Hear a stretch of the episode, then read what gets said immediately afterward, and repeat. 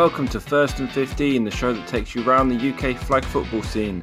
Sponsored by Nuola, your customised sportswear supplier. We're live with another episode, and this week we are looking at the B A F A Week one review and Week two preview. I had to get the words right then. Joined by Alan Mead of the Manchester Titans. How are we doing today? Good. Thanks for having me. We've got Lewis back in for the uh, from the Exeter Falcons. How are we doing? Yeah, very well. Nice to be playing football again. And a last-minute addition roped in by Rudy. We've got Rob Bray. How are we doing? Yeah, t- dragged in, dragged in. Uh, heels and everything. But uh, yeah, doing good, doing good. So unfortunately, we haven't got the S E C coverage. Jed's had to drop out at the last minute. Uh, I'm, we, are, we are trying to find other people to cover S E C. So if anybody wants to step in as well, it may not be every week, but you can do as many as you can. N E C East. It, N E C East is one of those ones I'm struggling to get anybody to do. This this was me messaging Rudy, who messaged half of the N E C East, and Rob bravely stepped in. It's whether he comes back for the second week, I'm not too sure yet. That's how the main question. That's, yeah, we'll, we'll gauge by the end of this as to how useful or not. So we'll uh, we'll see what uh, we'll see what comes up. But let, let's go round round the divisions. We're going to start off with Alan. N E C West, any any big results from week one that took you by surprise, or any big scorelines? Uh, there was a couple of fifty-point games, um, and I think they were a bit more surprising than I than we were anticipating. We we, we didn't the, because the, the first matchup was a big matchup. Obviously, Crows versus Titans is always a big game. You know, Battle of Manchester, big rivalry. They're always pretty. pretty close, pretty high-scoring games, and this one didn't disappoint. And Crows had it in the bag pretty much. With we're halfway through the second half, and they're up twenty to six on us. And um, we we came back in the last quarter of the game to win it thirty-one twenty overall um, through some outstanding defense and a couple of missed tackles here and there on offense. So it was a It's a real back and uh, it wasn't a back and forth game by any stretch of the imagination. It was completely one sided, one you know for three quarters of it, and then we just sneaked it at the end. Um, but we were a bit surprised in the next game because the Crows obviously then took out their vengeance on the Wigan Bandits and put fifty points up on them. So uh, Wigan were were in a bit shell shocked uh, after how well the Crows came out and played against them, and um, they then. Uh, kind of capitulated in, in the final game against us as well, and we also put fifty points on them. But we were expecting Wigan to be a lot more competitive when we played them in the Pie Bowl end of twenty nineteen. They looked pretty good. They'd, they'd, they'd recruited quite well. Um, but then uh, Wigan being Wigan had another split. Um, there's another another team offshoot from there. It's now the Renegades playing up there, which is obviously going to drain the talent pool a little bit. Um, hopefully, you know, all the teams will be able to compete and they'll have enough numbers and, and do well. But uh, they, um, they they got off to a bit of an inauspicious start first week. I mean, we, we said before the show, it's, it's one of those difficult ones. When we were doing the predictions for week one, you know, like, like you just said there, the Bandits were quite good when you last saw them, which was two thousand nineteen. Mm-hmm.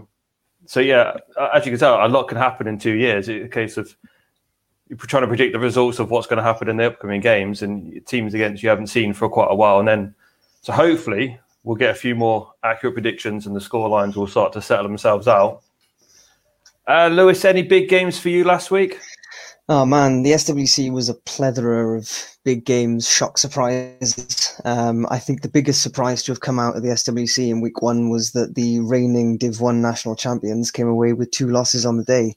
Uh, I don't think anyone saw that coming. Um, I know the Supers were uh, without their starting quarterback. Uh, Matt Keys was unavailable, and their starting free safety, um, Jacob Matthews, was unavailable. And but they uh, they put out some some valiant performances, and I think I think um, they only played with three players that time because they. Uh... I, th- I think from all from all reports they've they've recruited fairly well. It's just a, a case of. Um, Of, of getting all of the players to the same place at the same time. Uh, so yeah, like I say, they've they've managed to increase their numbers a little bit, but they've dropped off in other areas, which have meant they've still only turned up with five or six players on the day.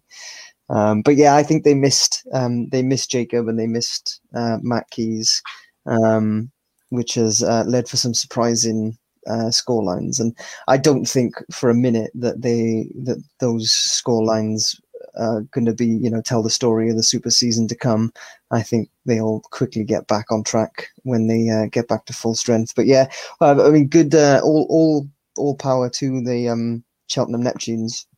Uh, new new guys to the S W C who managed to put up forty-eight points on them, um, and and kind of run away with that game. Um, uh, and by all reports, uh, the Supers actually put up a really close game against the Chichester Sharks, um, and that, that game ended thirty-five thirty-one. I believe the Supers were actually ahead um, by some margin by the in the in the first half, um, but couldn't keep it up. A um, couple of other interesting scorelines to look out on the S W C. Uh, the Reading Devils, as they are now, um, and the Keynsham Kings. Keynsham being another new team to the S W C. Reading had just put fifty-one points to zip on uh, on the other new guys, Berkshire Renegades, uh, who obviously they know quite well. They share a training ground. Uh, Reading coming from the university, Berkshire uh, uh, adult um, contact team.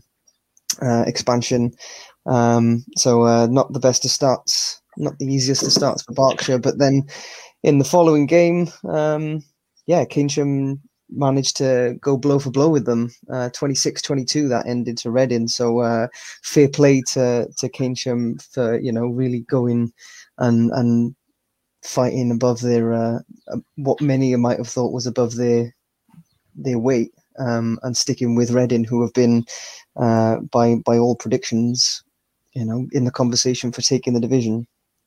Um, and uh, I, I'd be remiss if I didn't mention the Falcon Bowl. So two Falcons teams uh, went head to head on game day one. I was very pleased to get that out of the way early, um, and that, that ended twenty-one eighteen, um, and and basically ended up being an extra point and a sack safety was the difference.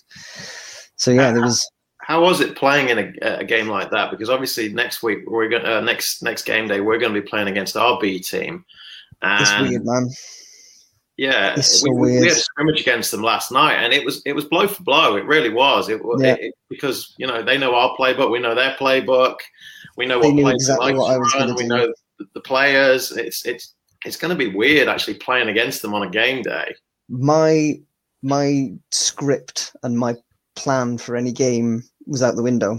I mean, I, I've got in the playbook, I've got two or three plays that I like to go to on my first drive. You know, I script those first couple of plays, just, you know, get my back. That went out the window. And I was, I, you know, doubting, like second guessing myself and just go, all right, go up to the line of scrimmage and think, uh, okay, we're not going to run that play because they'll expect us to run that play. So we're going to run this play because they'll never see that come in on first down.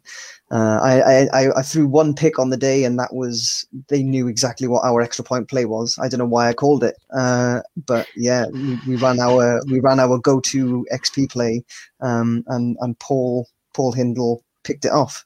Um, so obviously he did, because yeah, he's been there. So yeah, it is weird. Um, and, and you'll, you'll second guess yourself and you'll think, will they see this come in? And, um, and yeah, it'll, it'll test your, your game planning for sure. It was a good game. It was a really good game. That we, we went blow for blow. It ended up being one extra point and a, and a sack safety was the difference. Yeah. I mean, a question question for both of you in this one, with having like two, a split team on this one, do you go for separate playbooks or do you have the same playbook? Well, what we've done is we've got a simplified version of our playbook for the B team guys, which is similar to what I use with the, the women's team as well. So whereas we'll use like Playmaker and there'll be the play will actually be drawn up with color coding and everything like that. With the Prem team, Uh, it's a bit more complicated. We we will literally have a play num uh, play name written there, and for the first ten plays, the players need to know exactly what everyone's doing on that play. The rest of them have the routes listed on there for them, so they'll know what they're doing. So we've got a more expansive playbook with the Prem team. It's more of a cut down playbook with the B team, but um, you know, with flipping plays and changing formation, they can still create mismatches and, and, and different looks that, you know, we're not going to anticipate as much. I don't have that level of control. They do what they want. uh, yeah, I, I very much um, have a, you know similar ideals on, on one day. Hopefully the, the Falcons will have a, a team in the Premiership and a team in, in Div one um, as well. Or you know maybe one day two teams in the Premiership. That would be that's the dream, right? Um, but for for going forward, that's how, I would very much like to have the same playbook, so that if we do need people to play up and play down, then they can transition into that that scheme really easily. But as uh, as as this is a you know one-off COVID year and um, we're all playing in the same division, they've uh, tried. I can say what I want, but they were always going to tweak some of the plays and uh, you know try out some of their more fun plays that they've come up with, and and, and you know try and try and keep me on my toes and and, and our defense show us something different, so that um, you know we're not expecting it. And fair play to them, they have. So they're using a similar but um, slightly different playbook. That, that also raises the question you mentioned. You'd like to have both teams in the Prem. I mean, is that the goal? Because for us, we wanted to have a developmental team, a, a, a deliberate team in Div One, which new guys could come into, and then the Prem team. And, and you know, with Glasgow, with the Hornets and the Killer Bees, they I think that was the plan. But then the Killer Bees got promoted. Now they're playing against the Hornets, and obviously this season they're playing against the Hornets anyway. So it makes a bit of a quandary, really, there. Yeah, I mean, we, we've. I'm very much planning to, and this is all new ground to us and, and new possibilities. Um, and I, but I'm very much planning to have like a a, um, a Premiership team, you know, with the best of the best who can go blow for blow with the best teams in, in the South in particular. You know, your London Smokes and your Button Hookers and your Cardiff Hurricanes. Um, and then, like yourself, have a, a development team for you know rookies or less experienced players to get plenty of game time. But surely the dream is to have if your your development team to also be the best. So it's sort of, I was like, if you get a new guy coming in and you do have the Div One team, you can go, welcome to flag football, go go join Division One and see how it all goes. I imagine being the new guy when you turn up on your first like game day, you've had a couple of weeks practice, and you go, welcome to Premiership football. You've got, I'm, I'm trying to think of the, the Welsh, like who's the ones you have in there. So you'd have teams like Cardiff Hurricanes, you'd have the Button Hookers, the Smoke, the, the, the Hornets in Scotland, mm. and Samurai and, and everything, and the Crows and the Titans, things like that. You know, I, I can see where both of you are coming from. That one, my main, my main concern was you're going to turn up on the on the field and go, right, you know, come up to line and go, right, we're going to run play fourteen, and the entire defence looks at their playbook and goes, I know that one.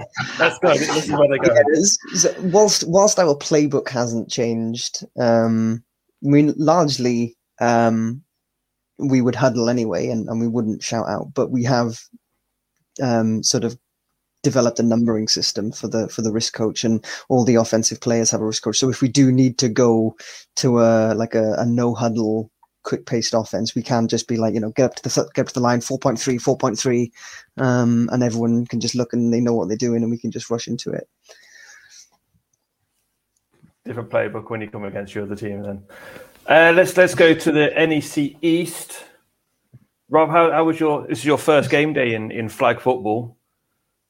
Was indeed. Um, so yeah, perhaps not the in-depth analysis you're hoping for, but we can. We'll, we'll, we'll do what we can. We'll do what we can.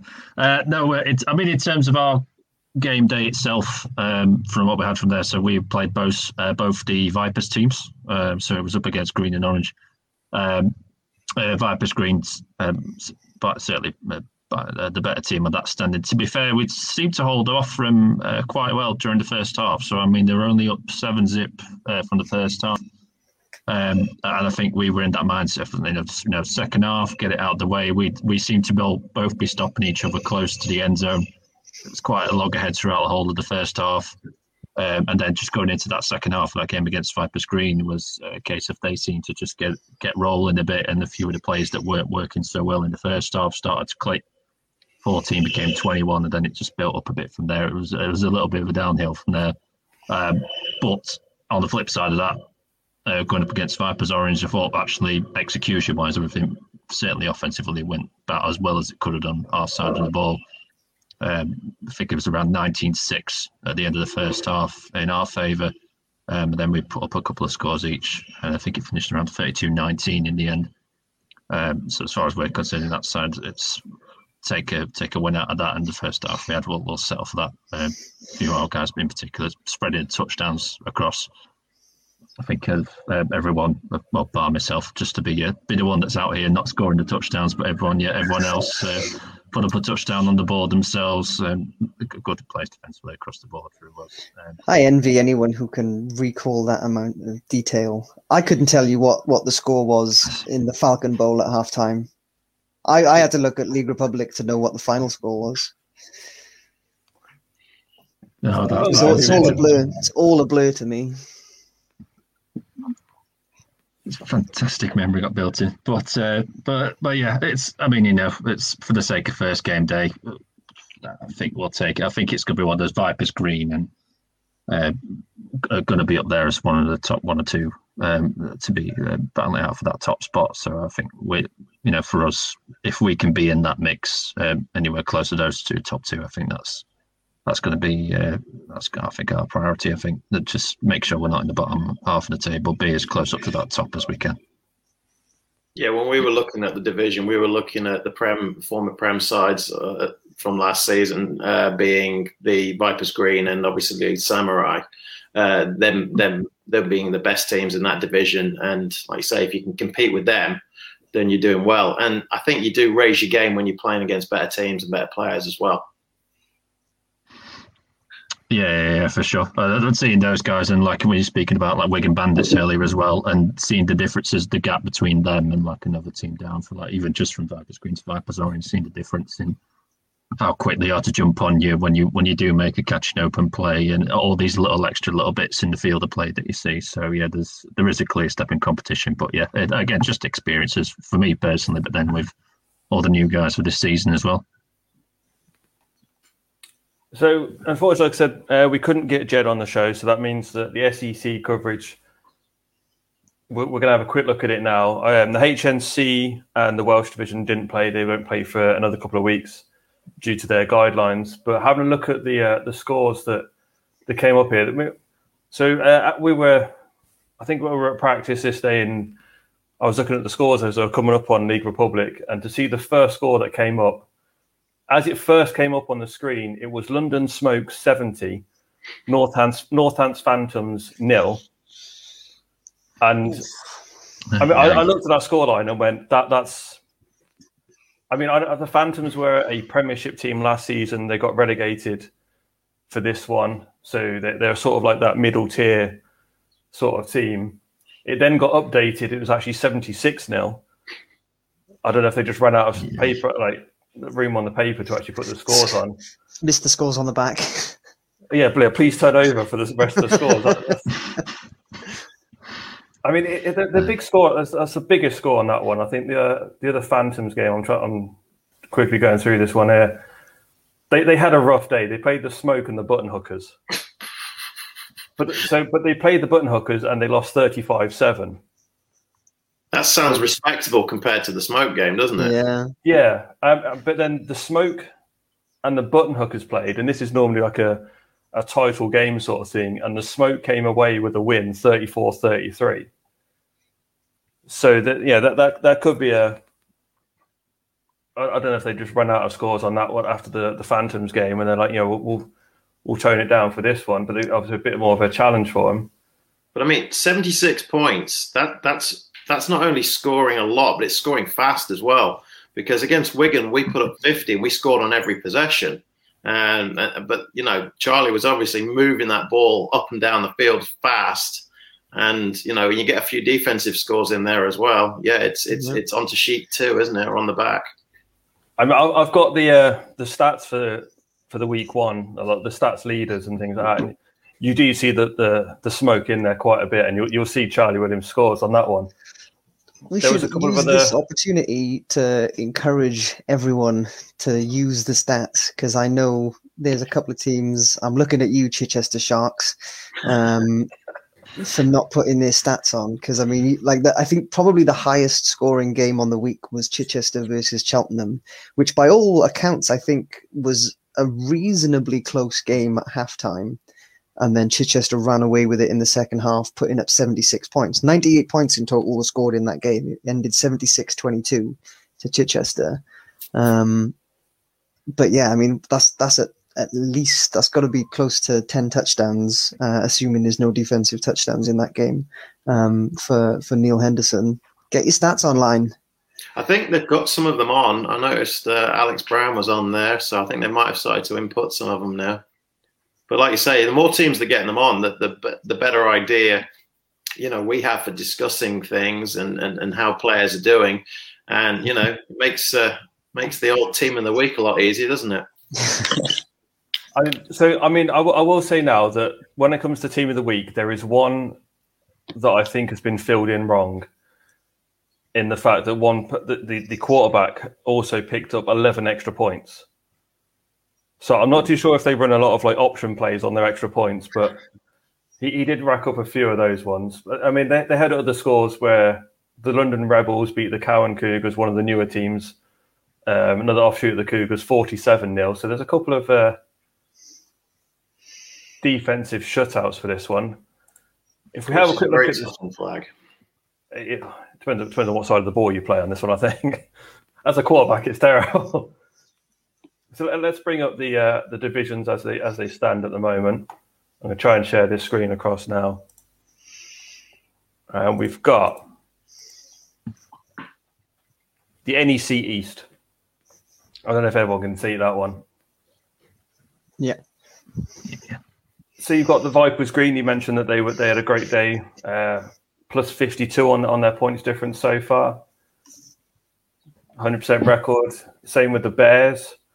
twenty-six points uh, on, on their difference. The Samurai uh, picking up a twenty-two point difference. I mean, it, it still seems fairly even when you look at the points difference on this one. You're going from fifty-two to minus thirty-two. It, it's it's not overly bad for a first game day. Yeah, it looks really competitive, doesn't it? So how else we've got now? Let's go N E C West.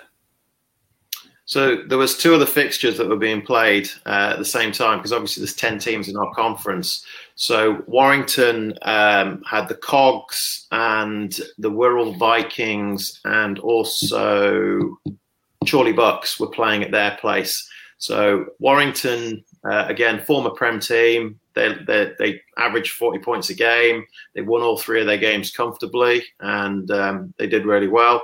In the other fixture at Salford, there was two new teams, the Titans B and the Salford Scorpions playing, and they also had the Oldham Owls. And um, very encouraging for us, our B team managed to get wins over the, the Scorpions and the Owls. Uh, both close games, actually, and both very high scoring, uh, thirty-four forty and thirty-two twenty-seven. So really, really good games for them to win. You don't often see that the newer teams being able to hold on to those wins or come behind and win those close games. It's usually the more experienced teams that, that know how to win out those games. So it was really pleasing to see our B guys actually step up and do well in them. So you got the Revolution there with a with a plus sixty-nine on their points difference. Other end of the table, you got Wigan Bandits with minus seventy-four. I mean, Wigan, again, like I said, a couple of years ago, Wigan were quite a decent squad. I don't know if it's because of the split they've had that's kind of separated that too much. We got the S W C plus fifty-eight for the Sharks. The Sharks are really going to be the, the team to beat this year, I think. And and to be honest, I, the way that they've recruited and the players they've picked up in, in the off-season, that, that offense, I keep saying on every show that I'm on, um, that offense is ridiculous. Um, and I would, I mean, even though I think technically when we go back to normal and we have a Prem division, I think they're still Div one, but I'm not sure how the S W C is going to shake out with the numbers we have, but I have no problem with them going to the Premiership and being able to hold their own as well. That offense is, I, I, I, fu- I would fully expect them to be able to have close, competitive, winnable games against, you know, Cardiff Hurricanes, your national champs. Like, I think they could hold their own. Mm-hmm. And then we have a quick look at the S E C. That, that's where you see a big points difference. Plus one hundred twenty-nine for the Smoke and plus one hundred six for the Rebels. other end of the table, minus one hundred and four for the Phantoms. I, I mean, obviously a big one for the Smoke and the Phantoms is their their seventy-six point game. But it, it, I say when you, when you look at the top three teams based in London, it does show that that for some reason London have just have this. I mean, I think we talked about it before. They they, they do have a great hold on the flag football. Obviously, Cardiff are champions at the moment, but normally when you go in there, you, you'll expect to see a London team in, in the finals are guaranteed in the top four. Yeah. I think, you know, London's got a massive catchment area. They're always going to have lots of people, lots of expat Americans, you know, throwing the ball around in Hyde Park yeah. and stuff, which is where half this stuff, you know, pretty much came from with, with the guys like the Button Hookers. So, you know, it's a, it's a great starting point for them. What will be really interesting, and it's it, it's annoying to some extent, but also I guess the anticipation builds that I think, as per usual, the S E C is probably going to be is probably going to come down to Smoke Rebels or Button Hookers, um, and they don't meet until week six. So we've got a long wait before uh, before we see. I mean, that's going to be it's going to be that, that'll be the final week of the season, wow. and that'll be that'll be championship weekend, won't it? I think that's a great scheduling, uh, Lewis. I think that's really, really good scheduling. Keep that excitement, build it up throughout the season. Everything to play for final weekend. Cracking job. Thanks, man. I'll, I'll wait for the the Facebook notification game. Out. Your your game has been rescheduled for, for this week, just so everyone can watch it. Yeah, we're gonna flex it. We're gonna flex it to prime flex time. It. Yeah, there you go. So this is a big, well, the one I've been looking at for, for this week. We've got, if this works, that's the wrong one. There we go. See, it's gone wrong already. There, started on the last slide. Then stats leaders for the for the uh, for the for the whole league so far. Charles Williams, twenty-one passing touchdowns. It, it's you know, when he pulls up seventy-six points against one team. Yeah, you're expecting that one. The receiving touchdowns, eight of them to uh, Nick Rupp on this. Again, it, it's. I think they've got a lot of decent players. I th- I'm just trying to remember the, the score sheet. I don't know if, if Lewis has got the stats up on this one to save me closing this one, but the, the receiving touchdowns, top uh, players in this one for the, across the whole division. Uh, sorry, across the whole league. And I think Smoke came up there in quite a few of them. I can hear him clicking away, so I hope he'll yeah. bring it up. I've got, I'll be able to get them all. Uh, I just need to include them all. Update I think, I say, like with with the gap between, I think Charles Williams on twenty-one, and I, th- I think the next one was, I think, was eleven touchdowns. So he, the guy's near enough doubled the other the, the other division. Uh, yeah, it's oh, yeah. I, Chichester have been updating their their stats. Sorry, Sharks. Um, Char- Charlie's on twenty-one and Neil Henderson threw fifteen touchdowns, and then it's Alan on thirteen and uh, Sheffield Vipers James Wedge, I'm mm-hmm. assuming I'm pronouncing that right, um, with eleven. So yeah, he's so, got a good six touchdown lead on, on the next man. I, I apologise if if somebody who's now beaten somebody else in the in the scores in the stats doesn't appear on this one. I've been I've been filling this out through the week. Um, rushing touchdowns. We, we've had this discussion before. Is there a, a, a any room for a running back in flag football? Luke Madden with three touchdowns would argue that there is. I don't, I don't know if you guys come up against running backs very often. Robert, have you seen much in, in the first game day? Um, to be fair, no. Uh, for the place we ended up being up against was against, as I say, it was just... Uh, pass game throughout. I, I don't think. I mean, we we certainly go for the odd run here and there out the backfield. On, maybe if it's options here and there, but it's you know it's it's sort of situational. But yeah, nothing we particularly faced other than just I say just strategic passing and well timed plays. To be fair, Alan Lewis, do you ever see much of a running back option in your divisions? Yeah, occasionally, I, I know Charlie Bucks like to use like a, a actual two or one running back in the backfield, um, but um, you know, a lot of the running plays that we'll see will be like little jet sweeps or little reverses and end arounds, that kind of stuff, rather than actual running back in the backfield.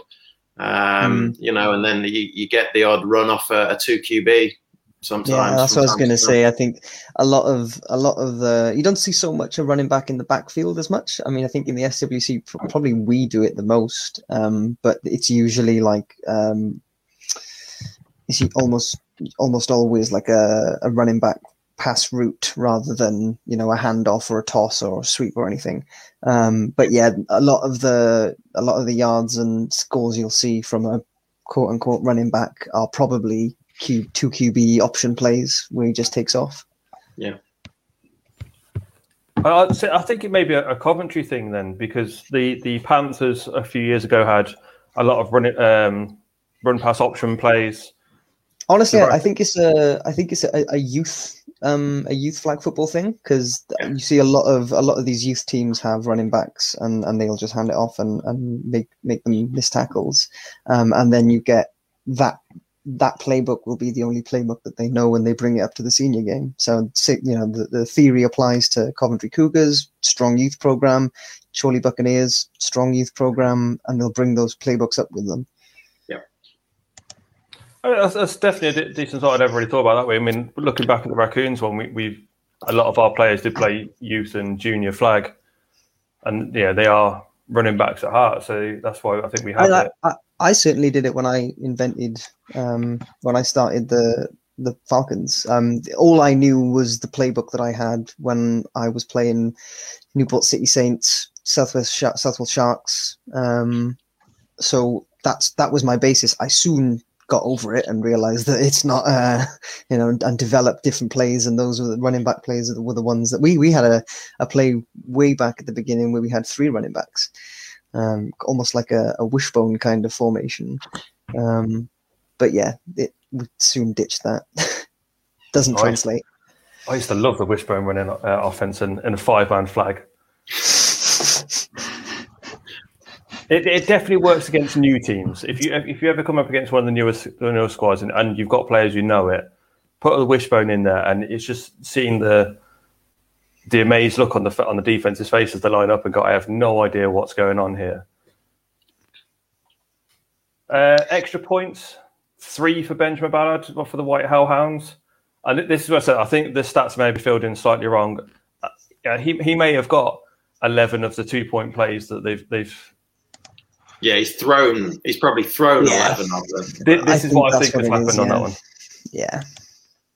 So, uh, yeah, th- this is uh, something that may need to be looked at at some point. It's just a a directional video on how to fill in stat sheets. We, I mean, we had one at O F L the other week um, that somebody had put down eleven and one for the for the Q B. The Q B was eleven and the receiver was number one for the entire, both teams, and that, that was it. Every single score was the same. And then when we looked at the roster sheet, there was no eleven and there was no one for either team. So I'm not too sure where they were looking. They're just copying the uh, the pre-filled out bit on the example, are they? It might, it might have been, actually. Defensively, there you go. As I said, we've got a couple of and three interceptions. I think this has been updated because uh, uh, Shorty Brown of the Chichester Sharks got four. Mm-hmm. See, there we go. This is why we need to fill in stat sheets instantly. No Sundays off to go and do whatever you feel like. Sundays is stat days. But so okay, also, so you, you, I've also uh, yeah, Gareth Price has got three as well, so he should be included in your list. That's another Sharks player. Um, he so even in that list of, of you know tied for three interceptions on the day, uh, Gareth deserves to be included. So I, I apologise to the people who aren't been in, in, inducted into this team. Uh, we've got two Smoke players with intercept with three interceptions. So. With the, and, and Tyler Saunders taking back two of them. So there's another two scores in that seventy-six game. Five sacks. We've got two tied. We've got the, the White Hellhounds, Alan Hunt and Joe Dalton for the Cougars. I think Joe Dalton, this was actually one of his first game days, so not a bad start for him. That's impressive, yeah. Also picked up two safeties. Uh, Callum Twine of the Exeter Falcons. He's picked up two safeties in this one. Yeah, shout out to Callum. Um, he's a rookie. He's not been with us very long, so uh, he had a very good day.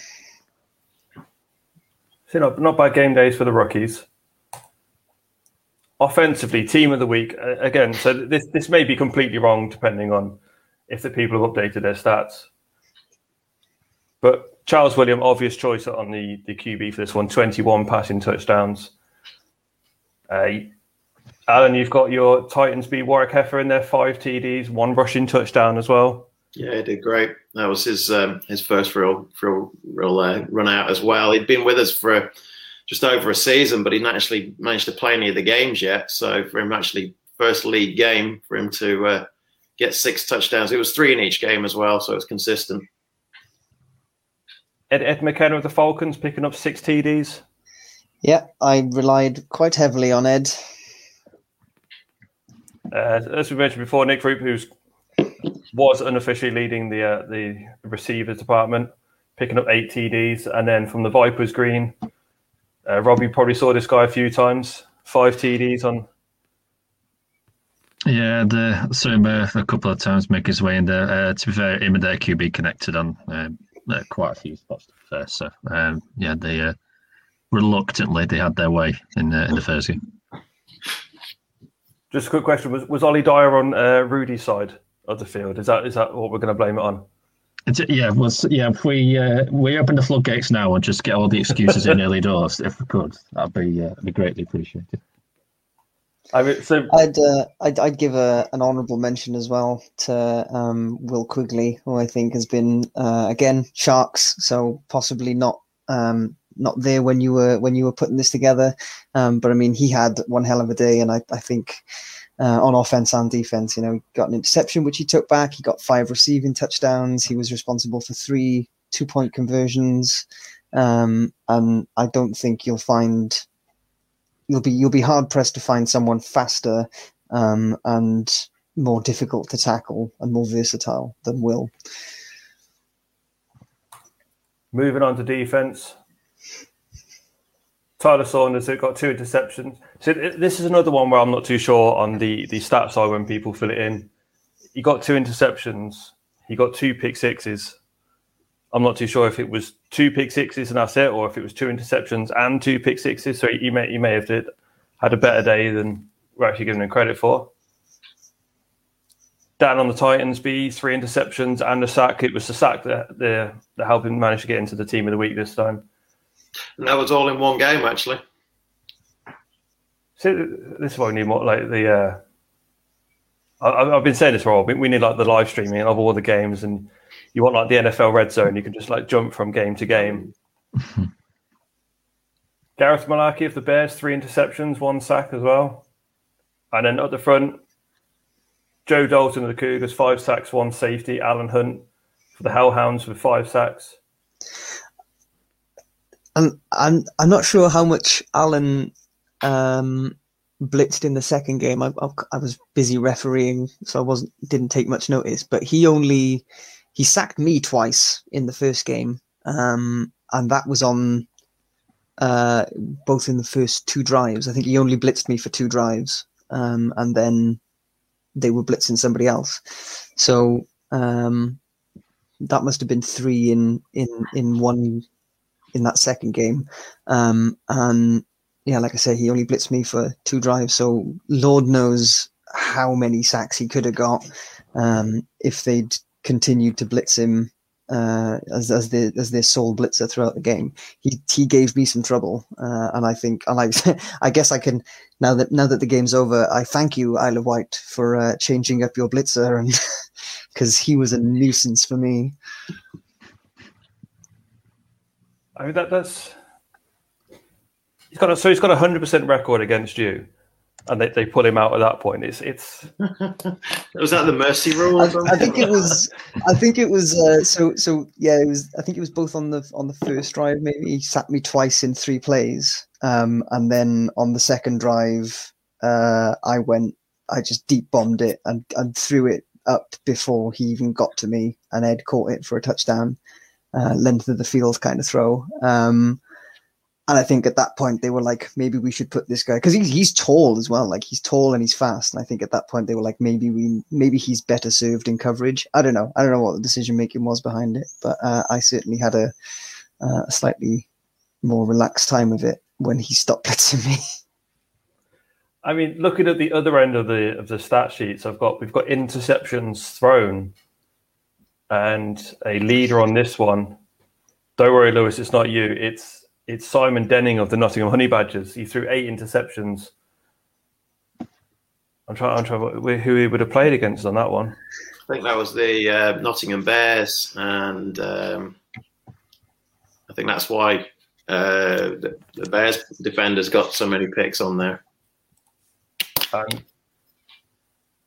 and then yeah, we look at the other one. Lewis, you're leading one of the, the stat sheets on this one. Am I the only one that's put in that I've been sacked? Yep.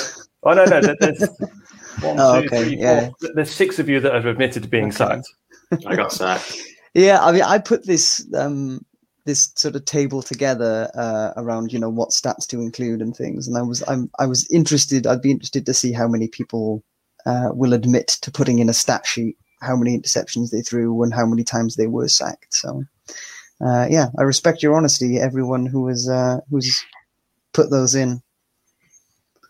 I mean, so like you, you're leading this one at the moment. You've been sacked five yeah. times.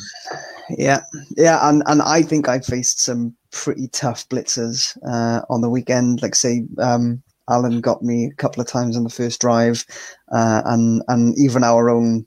Uh, Patrick Patrick Smith um, of the uh, Falcons Green team is just an absolute nightmare. He's so fast; he's just ridiculously fast. Well, Wigan were very generous and didn't bother blitzing me uh, uh, at all in the, in their game, so it was, that was nice. Very considerate. I mean, so we we saw a few teams uh, recently at the O F L games where they weren't blitzing at all, and it's something that as a Q B. Absolutely love the idea. Blitzers to start fifteen yards back and be slowed down with weights. This is how I see it. But what what, what is the, the reason for not blitzing on every? I understand every now and again just sort of dropping back into coverage and things like that. Uh, but not blitzing on almost every single play. Do you see a benefit in any way, or do you, do you see that? No, just look at the obvious answer is. The obvious answer is you get uh, you get more men in coverage, you get more people in coverage, don't you? So, um, you know, you might be able to if you're if you're running a, a, a man coverage scheme, for example, then you might be able to have double cover someone, or you can just man up across the board and have uh, you know a ball hawk deep safety at the back just to kind of sweep anything that gets beaten. So like there are advantages to it, um, and and I think there are some teams out there that you might be. Better served not blitzing because quarterbacks are not used to it, um, and and they can, you know, they, they struggle with the reads, or the, you know, you give them too much time and too much choice, and they don't know what to do. Um, I mean, we we had this. We we've posted one of our highlights from the weekend up, um, which we, we didn't we didn't blitz uh, Jack from the Isle of Wight. Um, and he tries he tries to throw it away, or so I'm told. Um, and Jake dives on it and, and takes it off his own shoelaces, right off the grass. Um, and it's a, it's, a, it's an athletic-looking um, pick. But that was all down to the fact that Jack didn't know what to do with the ball and ended up having to throw it away, and that led to a, an interception. Yeah, I, I played in a Nuola tournament at one of the spring ones they used to do a few years back, and it was, you know, in my second odd season of, of, of flag, I think it was. And first time I, I came across against a defense that didn't blitz. Like, it's all of a sudden there's five guys sitting back there, and I'm like, uh, and I've still got you. You still only got seven seconds to get rid of the ball. Yeah, yeah, yeah. You have to make a decision in seven seconds, and it's just, you know, now we've got the plays that will beat that. Then everything was pretty much designed to get the ball out before the blitzer gets there, you know, get the ball in the receiver's hands, let them make moves. And this, this, it did throw me at first, but now if you're not blitzing an experienced quarterback, you're going to get picked apart uh, mm-hmm. because the quarterback's got seven seconds to go find somebody. And, you know, if he's got smart receivers, they're going to keep moving. You can't cover this, somebody this is seven it. seconds.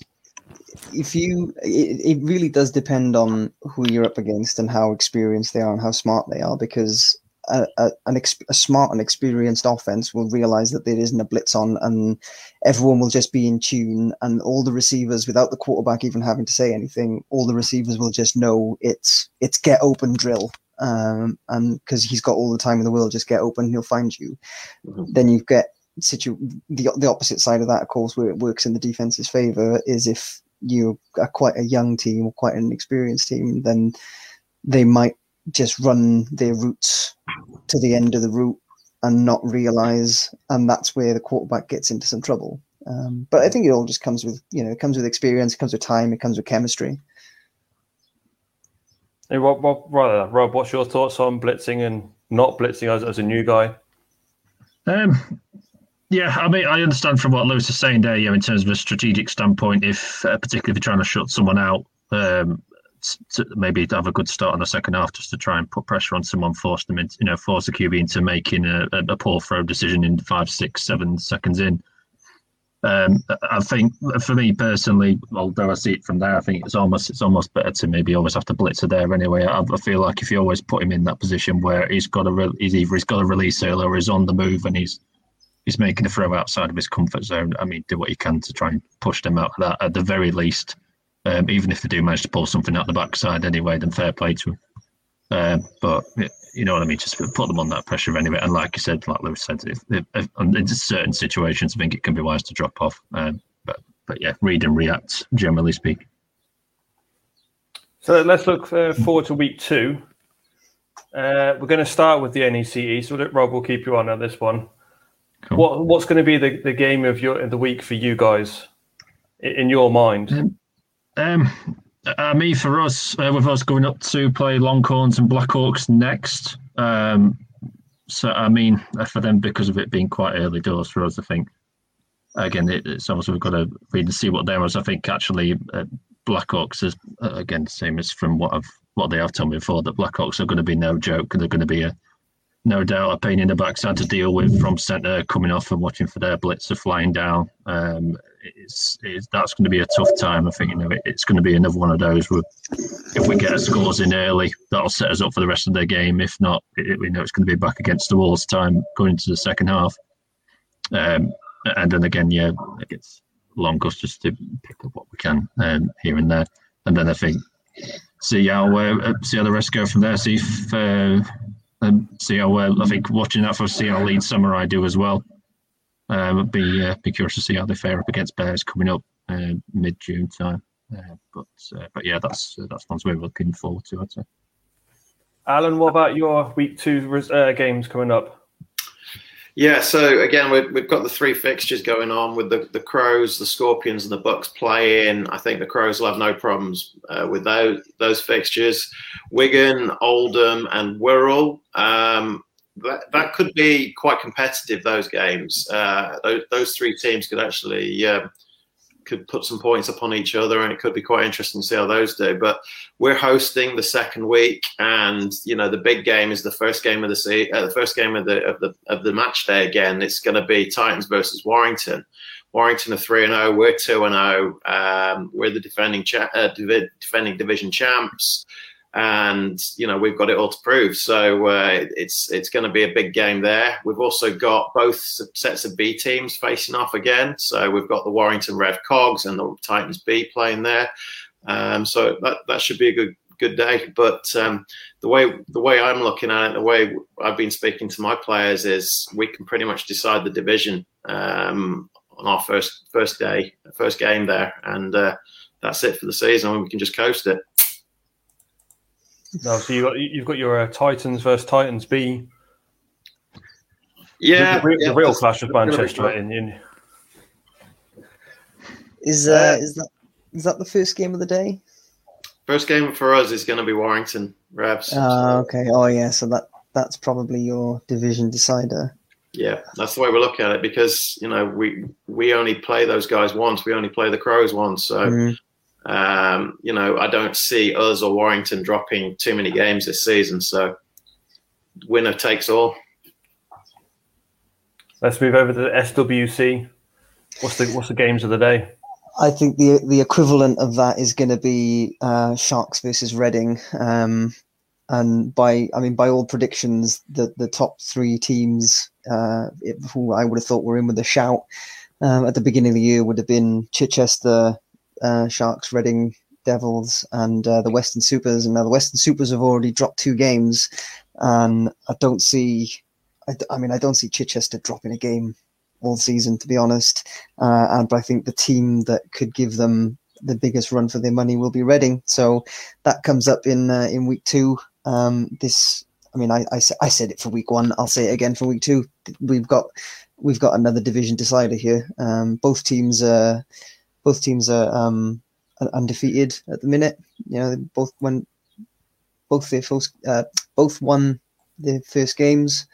Um, so I don't see either of them uh, losing out to any of their future games. So this, you know, three becomes three became two last week.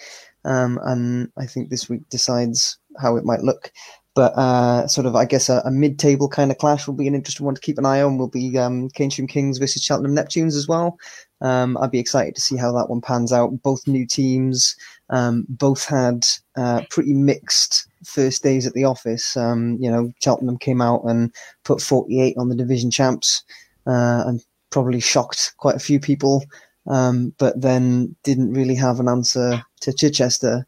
Um, and likewise... Uh, you know, uh, the, the um, Keynsham Kings had a really good game against Reading and held them within a score, which is no easy feat, uh, and then ended up in a shootout against Berkshire.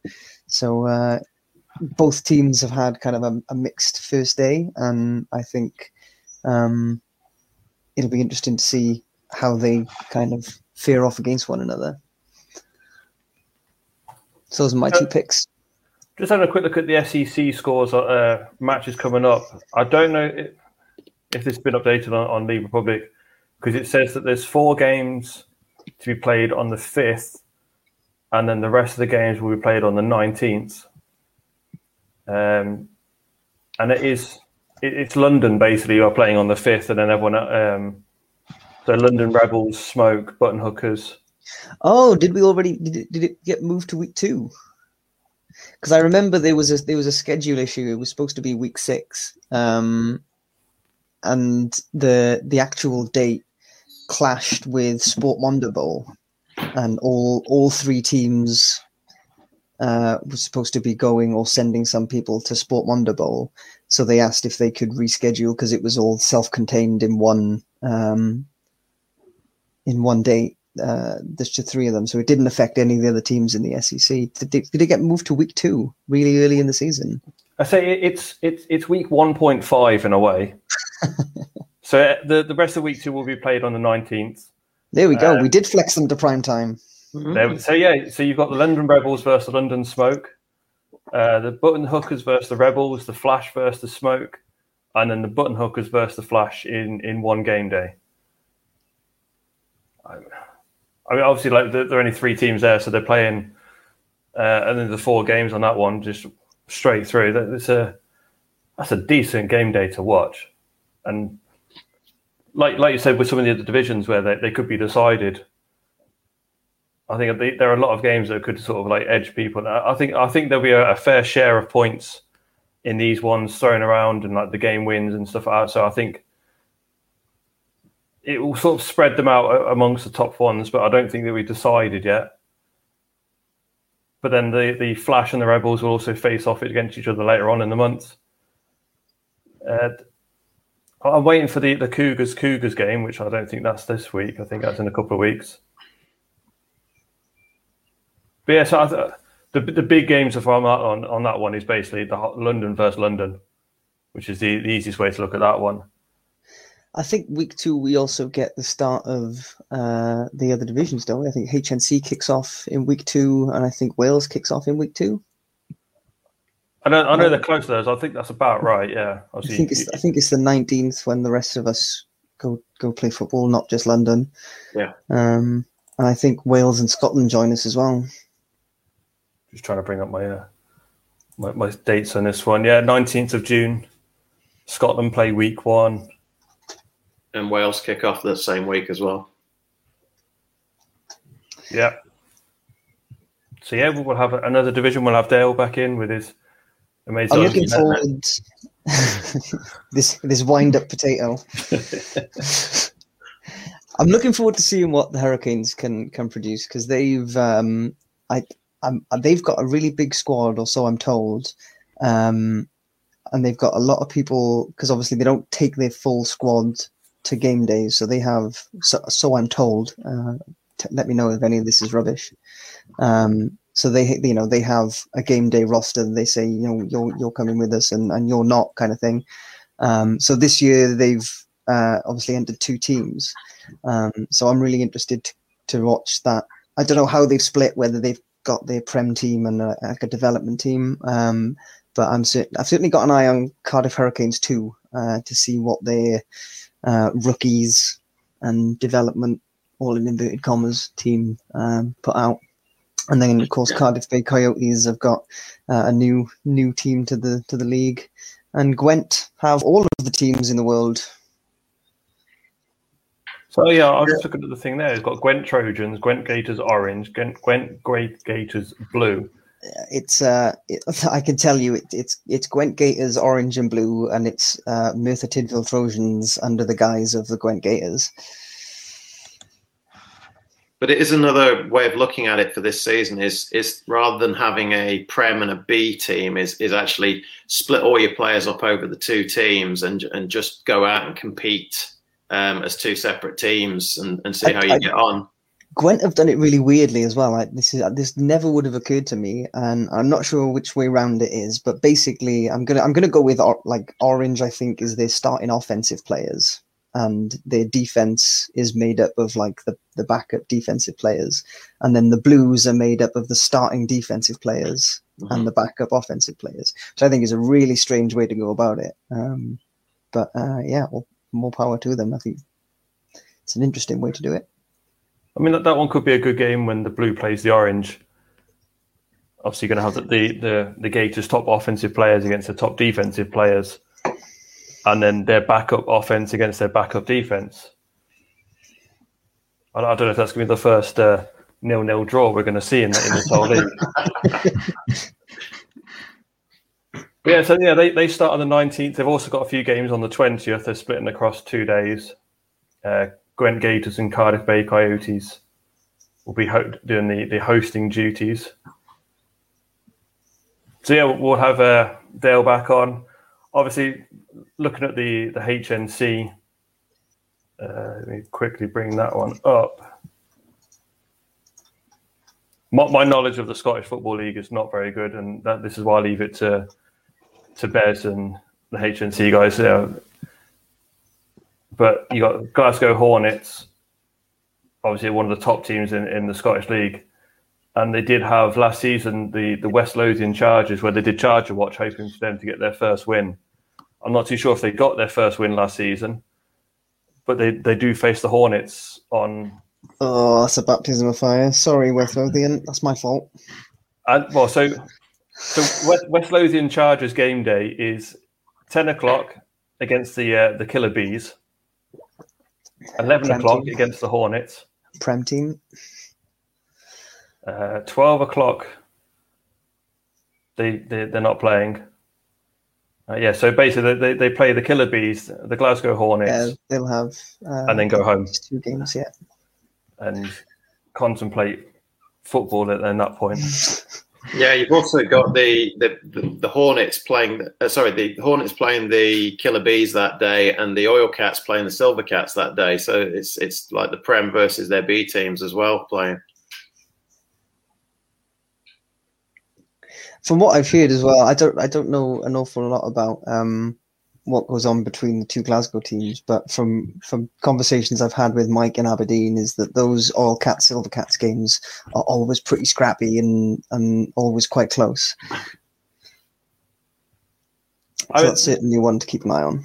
This is something we discussed before. When, when you go to like the English, for one of a word, word like we're using at the moment, B teams, it's a case of you have your Prem team and your Division One team. And they, they have Titans B, and they or whatever the other ones is. I mean, the only one I can really think of that's different is the Warrington Revolution, where they've got the Cogs, which is a slightly different name. The Scottish teams have their B teams or development squads, but they take on a completely new logo, new kits and things like that, and they, they go all out different. And it, it does seem like a very, very separate squad. So when you've got like the Oil Cats versus Silver Cats, you've got the Hornets versus the Killer Bees. It's not like where, when you said before, where it's the Falcons versus the Falcons Green, mm. where, you, where you train together and you know each other quite well as a, as a team. They do seem to be split, and it's a case of this is just two teams that happen to be connected in a little way, but that's about it. They don't train together. They don't play against each other. I think the Oil Cats do actually yeah. coach the Silver Cats, to my knowledge. Oh, they actually coach them. So there they I go. think they, yeah, but I think you're right about Glasgow. I think they have like separate training times, and yeah, I think that's more to do with numbers as well. Actually, yeah, they've both got pretty it's decent huge. sized squads in there, twenty plus players. So mm. absolutely. Oh, that, that magic twenty. I think we'd be we'd be remiss as well to not mention Dunfermline Kings, formerly Carnegie. Formerly Carnegie, um, yeah. And and yeah, they always going to be uh, competitive, and they're always close.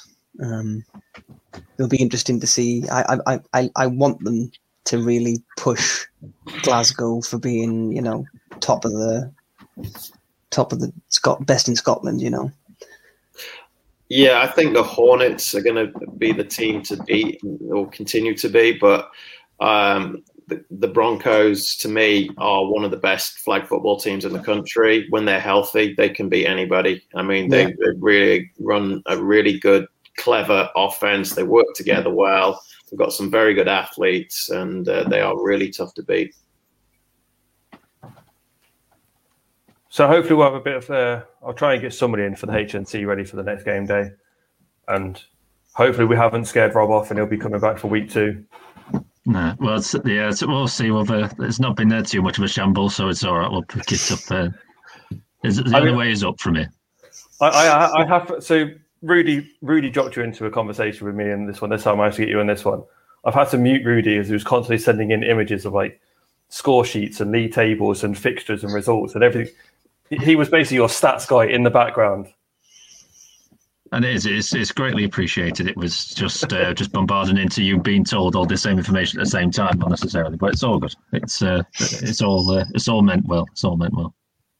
The guy that said he was too busy to turn up, but then sat there for half an hour messaging you every bit of information you ever needed, and not and not needed as well. But there we go. That, that's that's another week done. Uh, hoping we'll have week two coming up soon. So guys, thank you once again for joining us. My pleasure. Of course, and no worries. Hopefully we'll have another week in the nineteenth of June. That wraps up this episode. Find us on Facebook at First and fifteen Podcast. Give us a like to keep up with all our shows. Also check out our sponsor, Nuola, for all your customised sportswear supplies.